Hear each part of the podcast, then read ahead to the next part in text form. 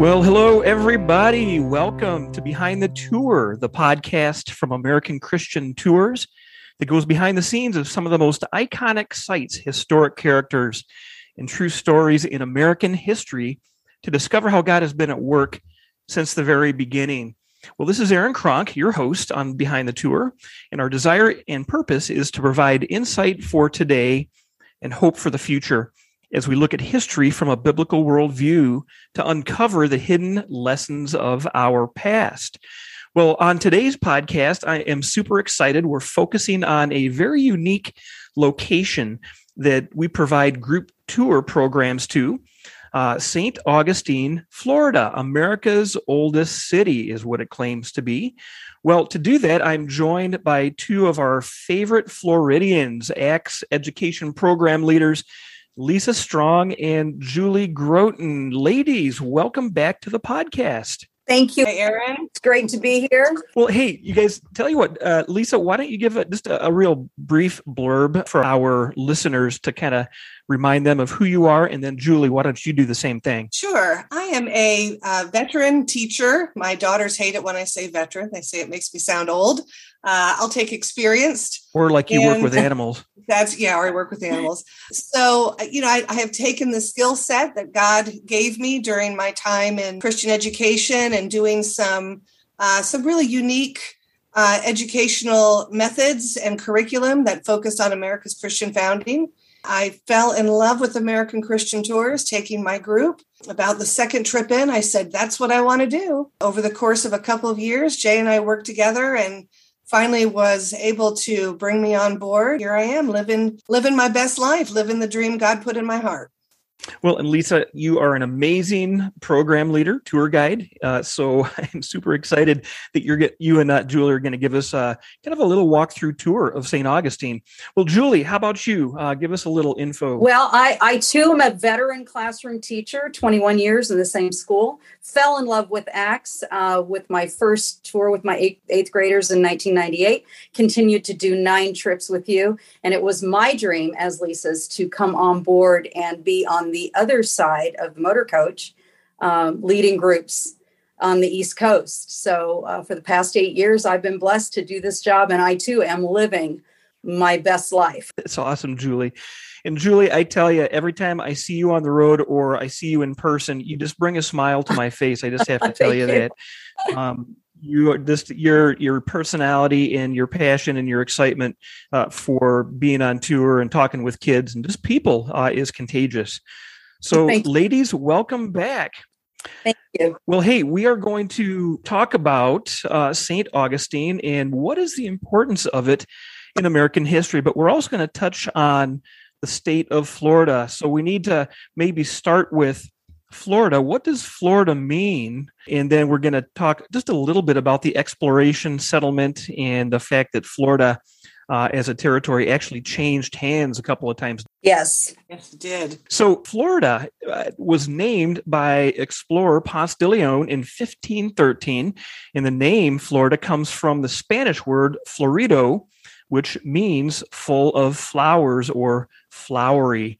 Uh, did you guys know that? I did recall that, yes. So you live in a very flowery state. I, I, would love to live in a flowery state. Well, the oldest permanently inhabited settlement, established in 1565 by Europeans in the contiguous United States, is the uh, St. Augustine settlement. Let's start with Ponce de Leon. So while exploring the Bahamas, in 1513, Ponce de Leon landed somewhere near Cape Canaveral, uh, named the landmass Florida or La Florida, and claimed it for Spain. This was only 21 years after Columbus set foot in the Bahamas and initiated Spanish colonization of the Americas. There would be other expeditions for Spain um, with this new land. Ladies, in, in 1564, the French Huguenots or Protestants uh, established a small colony along the St. Johns River near present day Jacksonville. In the following year, uh, in 1565, a Spanish explorer named Pedro Martinez de Aviles expelled the French and founded the town of St. Augustine. St. Augustine, how did she get her name? Named after St. Augustine. It was on St. Augustine's feast day on August 28th, 1565, that the Spanish explorer Pedro Menendez first sighted land in Florida. And uh, then Florida officially became a Spanish colony. So, what do you guys have to think? What do you have to say just a little bit about uh, the French Huguenots and that whole interaction? Jean Ribault actually was one of the leaders of that group that settled at Fort Caroline, named after um, King Charles. The Huguenots were a Protestant group, and we have this struggle in Europe at this time, not only for uh, for settlement and for land power, but also for which, religion was going to lead all of Europe. And so the Spanish were definitely not thrilled that Ribault uh, actually in, in 1562 had located the area. And then in 1564, uh, Rene Laudonnière was leading that settlement at the time that, that Pedro Menendez de Aviles showed up his troops in what is today St. Augustine at the mouth of the St. John. I, I think something that is uh, really an interesting uh, thing to add when we talk about that uh, kind of rivalry between um, France and Spain, not only with trade uh, but with that religious idea is that when uh, when Menendez arrived, um, a day later, Ribault came with his ships. A storm came up, scattered the ships, but Menendez started on foot and met with them, burned the fort, and then took 350 Huguenots, 10 at a time. They crossed them across the channel over to what is now Fort Matanzas, which means massacre. Uh, 350 of them murdered. Uh, some escaped that murder because they said that they would convert to Catholicism. By and large, they were they were massacred, and it's you know one of those moments in history that we look at brothers and sisters in Christ. Mm. It makes you you know question what's what was going on in the leadership of those of the religion at that time if we're killing one another. Right. Well, the, the Spanish established missions throughout the colony. Their primary goal were to uh, convert Native Americans to Catholicism. Florida changed hands a couple times as a territory. Life continued in Florida, kind of sparsely populated up until about 1763 when Spain gave the colony to Great Britain in exchange for Havana, which the British had recently captured. And I didn't know that until I started reading a little bit more. So in, in 1784, Britain returned Florida to Spain. But uh, then, however, a, a new and expanding nation formed to the north in the United States, right? That's that's correct. You have from 1821 to 1888 Florida being a territory going through its early statehood underneath the leadership of Governor Andrew Jackson. Huge time of pioneering beginning. That's right. In 1818, Andrew Jackson led Army soldiers into Florida in the First Seminole War. In 1821, Florida became a U.S. territory.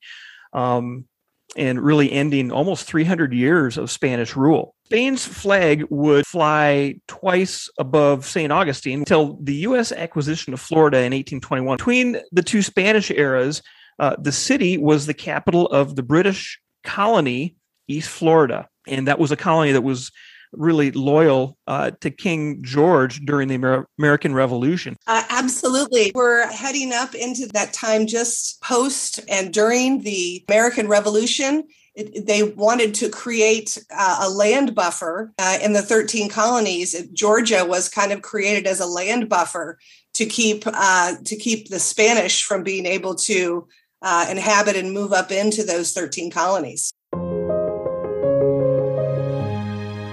Well, in this next segment, we're going to take our listeners on a tour of St. Augustine to various locations within the city and this is going to be fun. So, Lisa, why don't we start with you? Um, we've got uh, we've got ten different locations in the city that are uh, absolutely, absolutely incredible places to visit, and we're going to start with St. Augustine Lighthouse and Museum. So, Lisa, tell us a little bit about that place.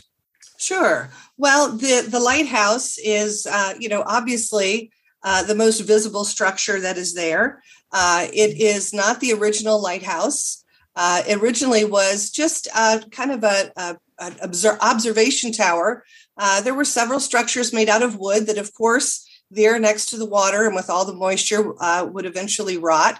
Um, they built one out of coquina, and we'll talk a little bit more about that uh, unique material a little bit later. But even the coquina couldn't stand up to the beating of the waves there at the shoreline. So the one that you stands today that you can go and climb, and there's uh, multiple uh, museum experiences you can do there. It is the oldest surviving brick and mortar structure in St. Augustine today. Well, how about the the next one on the list here is called the oldest house, and I, you know, Lisa, I have to admit, uh, I've been there as a tourist, but I've never given a tour. So, again, these sound these sound awesome. But what is the oldest house, the Menend- on Menendez Avenue? Yeah, the oldest house. Uh, you come across that Bridge of Lions, and the main road that runs there along the waterfront is Menendez Avenue, and the house there is the Gonzalez Alvarez house. Uh, the family is known to have lived there as far back as 1597. The house itself was built in 1723. And the unique thing about it is not only that it survived the many sieges and conflagrations, burning down of the city, uh, it survived those, but it also shows the two styles of architecture of the two different groups that occupied the area, both British and Spanish architectural details. It is also made out of coquina, uh, but also made out of tabby. And uh, tabby is a man-made material. Coquina is uh, naturally found and mined out of the out of the ocean. Um, and like many other places, uh, most places that you go in St. Augustine, it is a national historical landmark. Well, the next one on the list, number three, is the Plaza de Constitution on King Street. Well, the plaza is the center of the city. Uh, it's called the Plaza de Constitution, is because that is where they would have read the Constitution for that settlement. It is the oldest outdoor public space established in 1573. Uh, it was a public market. Uh, there's a beautiful church, a cathedral, the Basilica of St. Augustine, that's right there and is still used today. There were official ceremonies that took place there as we entered into the time of the uh, American Revolution, it was uh, a place where they would have uh, rallied troops during the Civil War.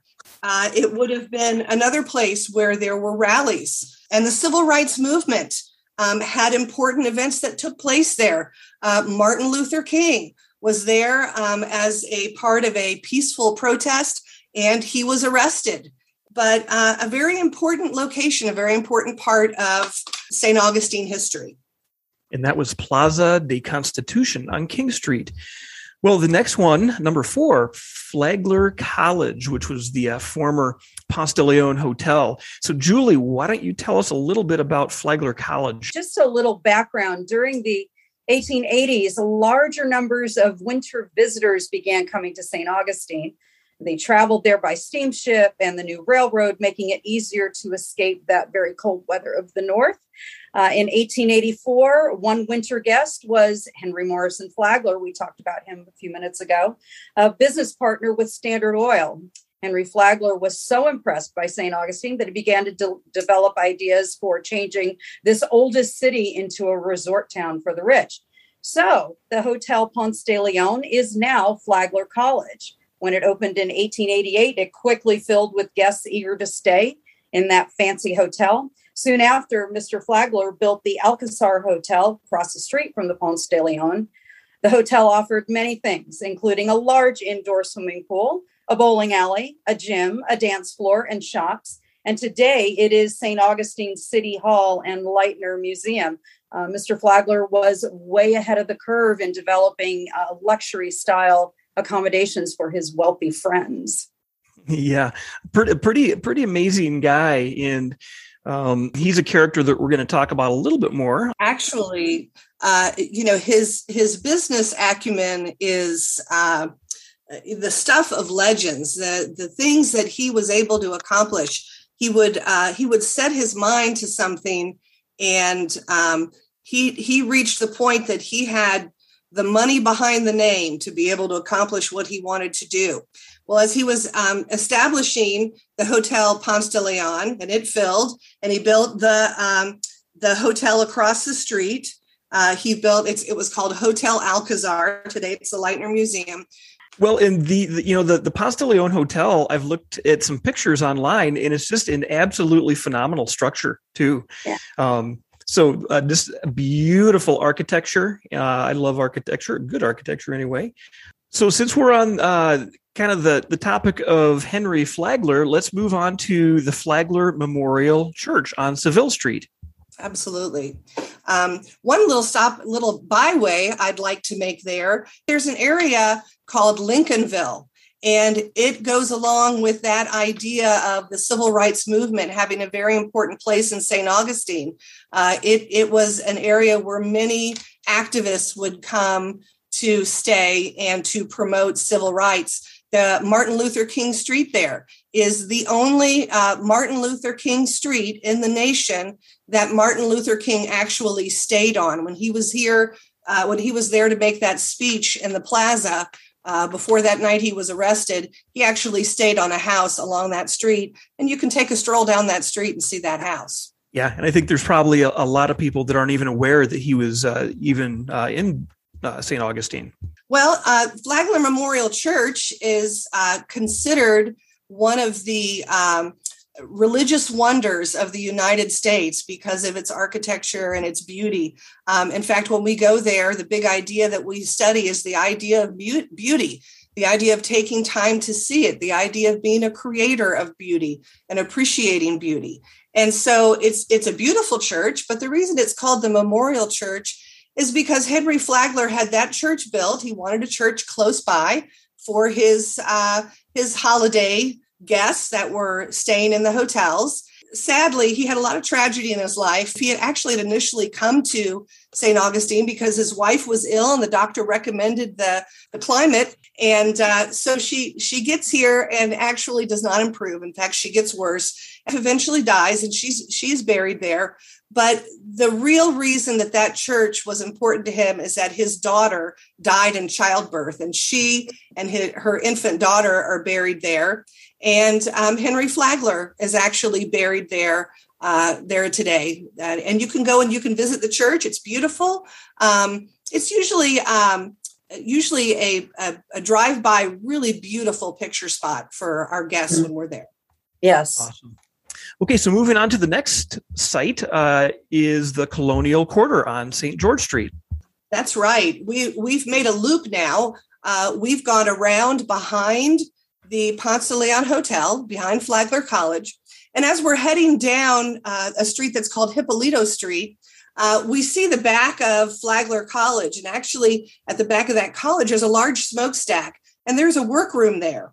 And a very interesting individual used to uh, come to St. Augustine, and he came from Fort Myers, and that would be Thomas Edison. He and Ford and Flagler were uh, kind of, you know, they were buddies. And so he would come to the hotel, and actually, the, the residents knew when Thomas Edison was in town because that building with the smokestack is where he would conduct experiments. He was working on electricity. And when he was experimenting, all the lights in town would flicker.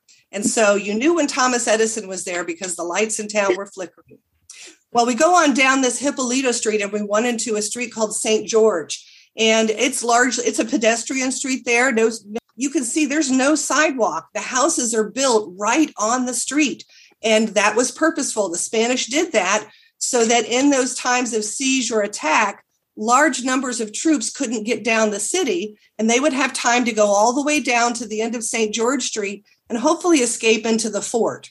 So we head down St. George Street and we hit that area called the Colonial Quarter. Um, when you go into the Colonial Quarter, you get to see demonstrations of a blacksmith. You will see a, um, a gun firing demonstration.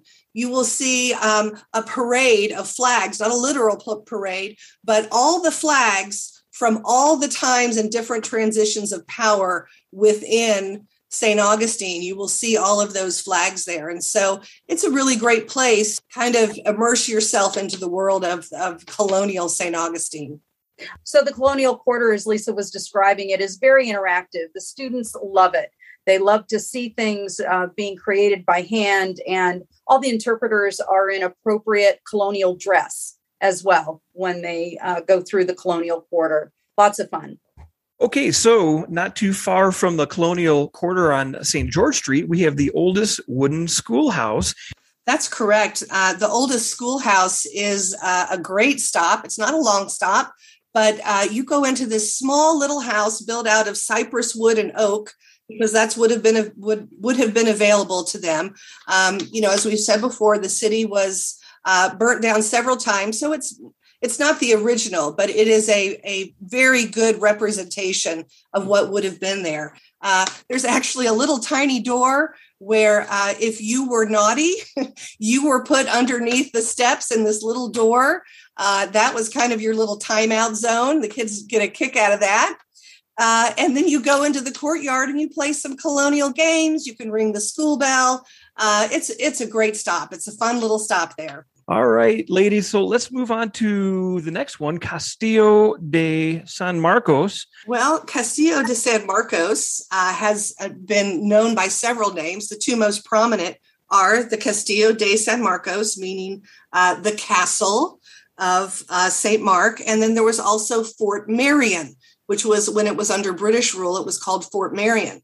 Well, it is a, a very unique structure. And now I get to tell you about that coquina rock.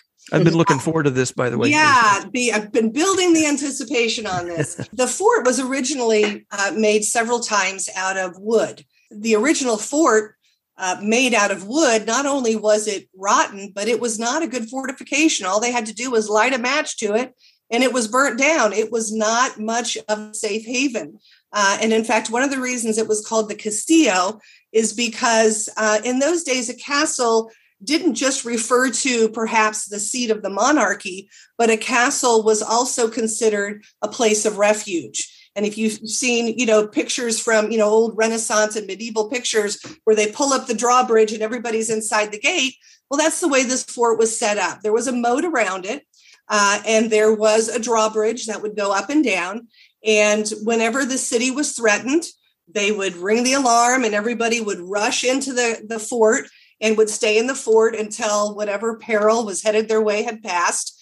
Uh, and so it had to be capable of, of containing a lot of people. Well, the wooden structure just was not doing it. And finally, I hate to say it, gentlemen, but it took a queen, it took a lady, it took a lady, the Regent Maria, to uh, to say, "Would you just build this thing out of stone?" There weren't a whole lot of stones. So what they did is they went into the water, and there's actually a reef of coquina rock that stretches from St. Augustine all the way down to West Palm Beach uh, along the coast of Florida. And coquina is uh, layers and layers and layers of shell. It's a sedimentary rock.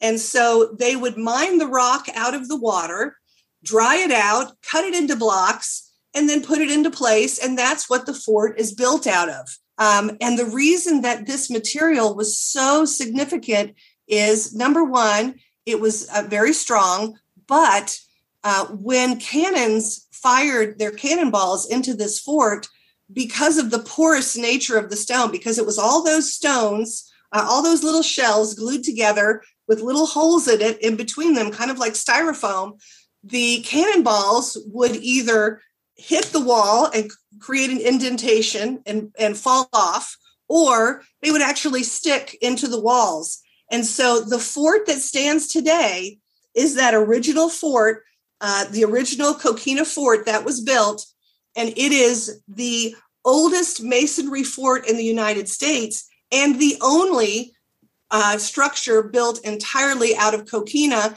in the entire world. That is so cool. In fact, you know what? Uh, that just makes me want to visit all the more.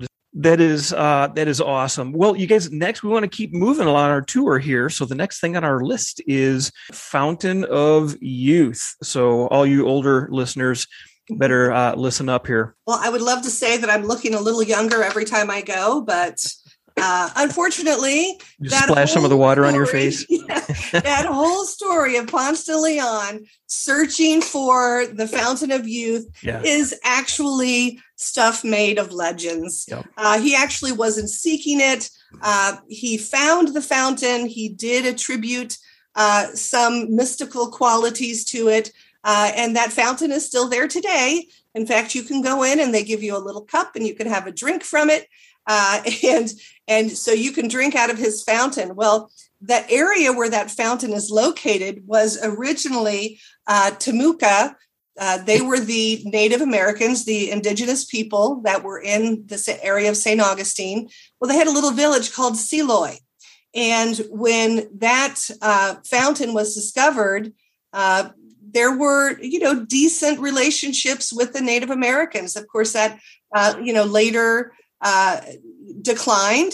Uh, but initially, they were there and they were friendly people.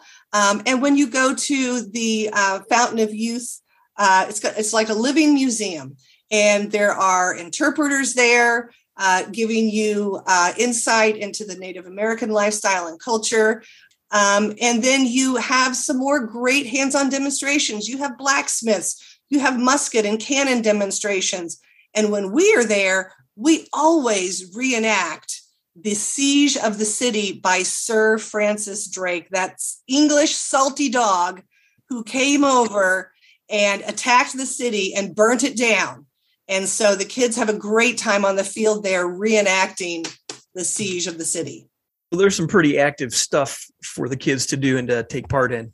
All right. Well, the next place that we're going to visit here is the mission of Nombre de Dios. Yes, mission of the name of God. Uh, the missions were a very important part. There was a desire to evangelize the Native Americans. We know from history, uh, it's a great lesson for us to learn looking back that there are ways to encourage people to follow Christ, and there are ways to send them in the other direction.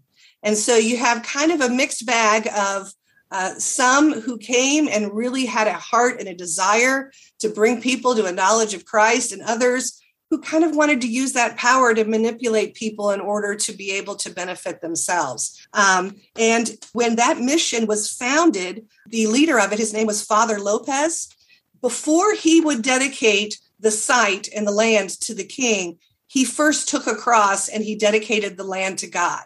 And so, you know, there are some uh, there are some really bright moments for Christianity uh, there in St. Augustine. It's awesome, Lisa. Well, let's let's uh, move on to the old jail. Julie, why don't you tell us about the old jail, the oldest? Now, is that very far from the mission of the Nombre de Dios? Uh, it's up the okay. road, just a spit, not too far. I love talking about the old jail. Uh, one, another one of Henry Flagler's uh, brilliant ideas. And the story goes, and it was state of the art. Story goes like this: that in 1891, uh, Old Jail is one of the most unusual historic sites in America. It's a four-story building that was a gift of Henry Flagler to St. Augustine uh, in the late 1800s. Uh, so Flagler always had a motive.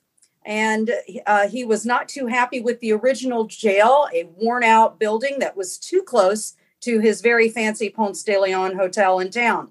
So he gave the city money to tear down the old building and build a new jail to the north of the city. The new jail was so well built that early tourists confused it for a hotel. They would sometimes knock on the front door and ask if there were rooms to rent. Uh, Flagler's larger jail was built just in time. His railroads and his hotels were bringing so many newcomers into town, including some um, undesirable folks that didn't want to always follow the law. The jail cells inside of the old jail were made of solid steel. The jail even had a dumbwaiter, an elevator that brought food to the prisoners on the upper floors from the kitchen. The number of folks that could be locked up there, over 72 prisoners could be locked up at one time in the old jail. Most of the prisoners were part of a county workforce called chain gangs that we see don't see that too often anymore. Uh, back then, renting prisoners for day labor was big business for the county government. Almost all the food eaten by the prisoners was grown in the yard. Women prisoners, yes, women did break the law. If there were any, worked in the kitchen or collected vegetables from the fields. Others tended the pigs at the stockade.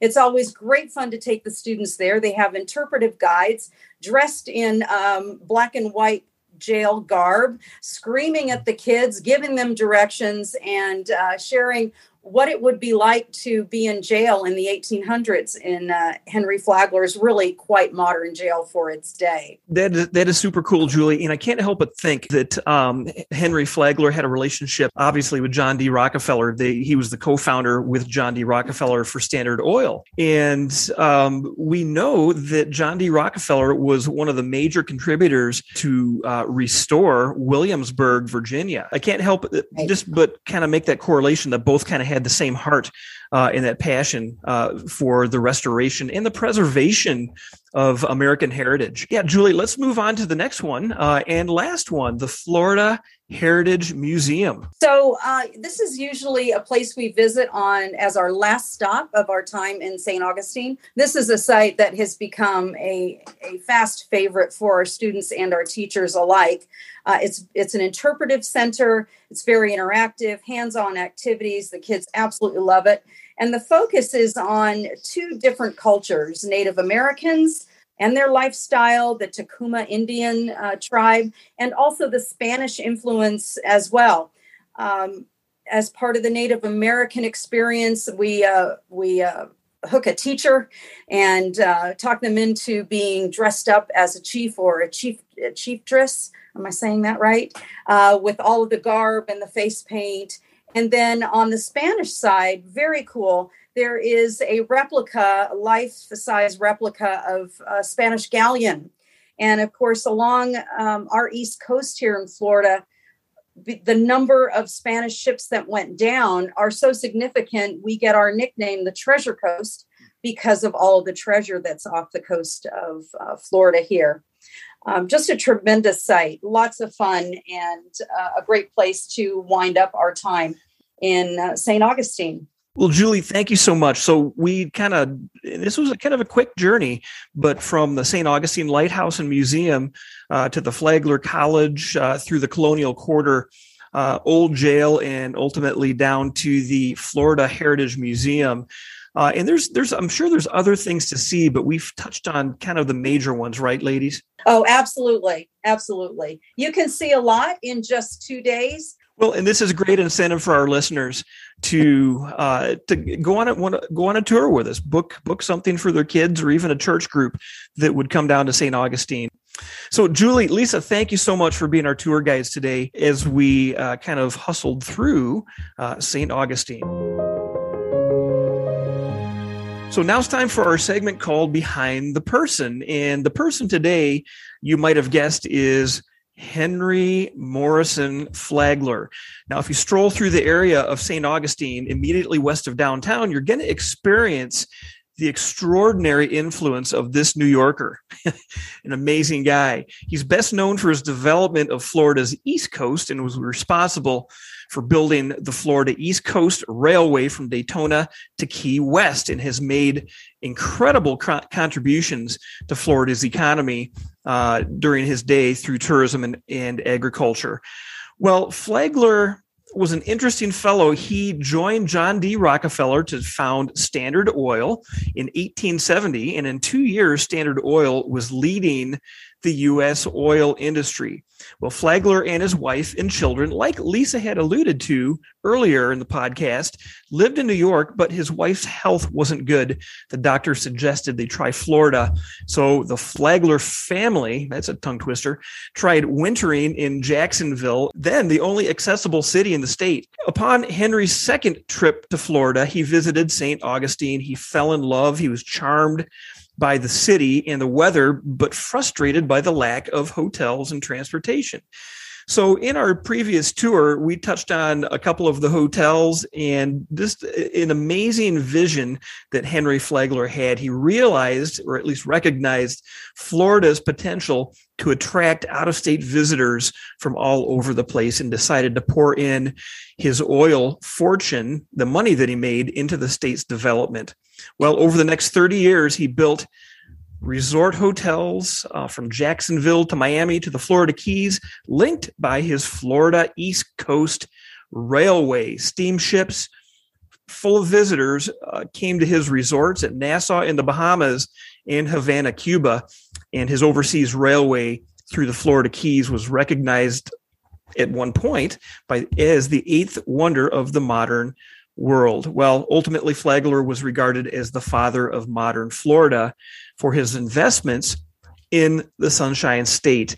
And that is behind the person who was Henry Morrison Flagler. Well, this next segment is called Carved in Stone. And today we're going to go to the Bridge of Lions in St. Augustine. And Lisa, why don't you tell us about the Bridge of Lions? The Bridge of Lions, uh, it actually was built in uh, 1927. It was originally constructed of white marble. And on the west side of the bridge, there were two large lions. Uh, and they actually had names. They named them. They were Fiel and firm, meaning faithful and firm. So those were the two original marble lions. It's a drawbridge because it is a port city. Um, and then in 2015, actually, they upgraded the bridge. And on the west side, they added two granite statues called Pax and Pele, meaning peace and happiness. And so this bridge is kind of the gateway to St. Augustine. It connects Anastasia Island to the mainland of St. Augustine and crosses the intercoastal waterway. And so it actually, the, the lions uh, have a historical flair to them. They're actually modeled after uh, Medici family in Italy would have commissioned the, the creation of these statues. And so these are modeled after two that the Medici family enjoyed themselves. Seriously, this makes me want to come down there and uh, come on down, cruise around. Wow. It's time for Kronk's Corner. I just want to give you a word of encouragement uh, in relationship to Ponce de Leon and the Fountain of Youth it's said that you can take a drink of water from that legendary spring. It's said that you can enjoy eternal youth. Well, I can't imagine living forever. It's hard to grasp, hard to get your arms around, but God has created us as eternal beings. I think Ponce de Leon was, I don't think he was actually in search of that fountain, and that's kind of a myth. I think that it's actually a Taino Indian legend about a spring that was said to exist that would restore youth to those who bathe in their waters. Well, that really makes me think in terms of God's word about Jesus' encounter with the woman at the well. Uh, the woman comes up to Jesus, and Jesus actually takes time to talk to her. She's a Samaritan. He's a Jew. That's not supposed to happen. But in this in this this time that Jesus talks to this woman, she's thirsty. She's coming to the well. She wants water. As Jesus talks with her, Jesus says, Anyone who drinks this water will soon become thirsty again, but those who drink the water I give will never be thirsty again. It becomes a fresh, bubbling spring within them, giving them eternal life. And the woman's response was, Sir, please give me this water. Then I'll never be thirsty again. And I won't have to come here and get, and get this water. Well, Jesus gives us a promise, you guys. Uh, we don't need to look for uh, a, a, well in this earth or any earthly thing that's going to quench our thirst. Um, what really is going to quench our thirst, Jesus gives and has given by his very life. That he died, uh, that he was resurrected, and that he lives today. And he will give us, he's that fresh, bubbling spring within us, giving us that eternal life and that invitation to come to him and be satisfied. Well, finally, it's time for the call to action. Lisa, uh, Julie, why don't you guys help me out with this? Now, the call to action today is comes from Luke chapter 24, 38, and it's in relationship to what we've uh, the, the tour that you guys so graciously gave to us uh, through St. Augustine, uh, and just in relationship to kind of an ex, uh, that spirit of exploration and the fear that really goes along with doing something and going places that we don't we don't know where we're going sometimes and we don't know what's in store for us. And there's very real fears uh, that accompany um, uh, the things that um, the places that we go to and maybe the places that god calls us to. So in luke chapter 24 verse 38 it says jesus says this addressing his disciples. Why are you frightened he asked why are your hearts filled with doubt. And in Isaiah 41:10, God says, "Fear not, for I am with you. Don't be dismayed. I am your God. I'll strengthen you. Yes, I will help you. I will uphold you with my righteous hand. So, Julie, Lisa, you guys, what do you, what would be uh, your kind of your your thoughts on a call to action that really no one should be afraid uh, to take on any enterprise in the name of our Savior, and if it's right, um, if the purpose is is right, uh, that we're we don't have anything to be afraid of, do we? No, I don't believe we do, and um, we might have a little trepidation about stepping out out of our comfort zones. Um, but think of Christopher Columbus. He wasn't really sure where he was going. Um, things were pretty unknown to him. He did realize, yes, the world was round, but he was missing a whole huge continent and another ocean when he took this voyage. And yet he made four trips back to uh, what became known as the West Indies. Um, so, pretty tremendous undertaking for a time when we think about the lack of technology and understanding so much about um, the Earth's surface. Well, at one point yeah. during that voyage, um, Columbus just just the the the night before uh, or the day before, he actually sighted uh, evidence of land. Uh, the the three ships had come together, and they actually there was a mutiny being threatened the men all wanted to turn back. And so here's Columbus. Uh, you know, his name actually means Christ bearer. And part of his purpose in this journey, um, you know, scripture says um, uh, all things come together for the good of those who are called by his name and according to his purpose. And Columbus actually wanted to uh, to find, you know, the the the the route to the east by going to uh, to the west because he wanted to help supply the uh, the fight to take back the Holy Land from the Moors. Here he is, back to the wall. His men are all about to turn on him, and he says, "Just one more day. Just give me one more day." And he prays, and the next morning, he has that first sighting. Uh, he does not give up. He does not turn back. He stays the course to what God has called him to. It's really good, Lisa and Julie. Yeah, thanks. That is awesome. Well, in our, in our call to action today is, is you know centers around that fear not. You know, uh, there's George MacDonald, uh, one of my favorite writers and a minister, says this. He says, Doubts are the messengers of the living one to the honest, of God to the honest. They are the first knock at our door of things that are not yet, but must be understood. Doubts must precede every deeper assurance for uncertainties are what we first see when we look into a region unknown, unexplored, and unannexed. And boy, I tell you guys, uh, there's there's days ahead that I don't know what's going to happen. Um, but I kind of have that that ex, the uh, the exploration spirit. Uh, I want to move forward, but sometimes we have a lot of fears and doubts. Um, but doubts can precede every deeper assurance of what's coming ahead, right? Well, Julie, uh, Lisa, you guys, thank you so much for joining me today on this podcast and uh, covering some wonderful locations in St. Augustine, an amazing city in an amazing state. So, you guys, thank you so much uh, for joining me.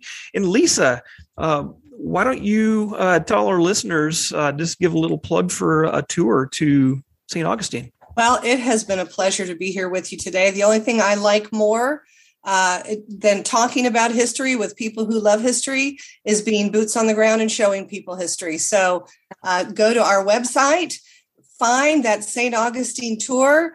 Julie and I would love to see you and beautiful St. Augustine. By the way, for those of you who live in the north, you can come to St. Augustine all year round.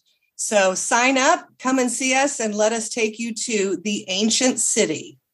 All right. And thank you, uh, gentlemen, for having uh, us on today. It's always a pleasure. Like Lisa said, uh, I love nothing more than talking history from a biblical worldview and sharing that with uh, other folks who have a heart and a love for the history of our nation. Uh, I want to remind everyone do not forget to subscribe so you can be notified when the next episode drops and share this podcast with your friends. Also, if you have any questions for us, you can email us at behind the tour at axe tours.com. Well, and thanks again, Lisa and Julie, for joining me today. And thanks for joining us today.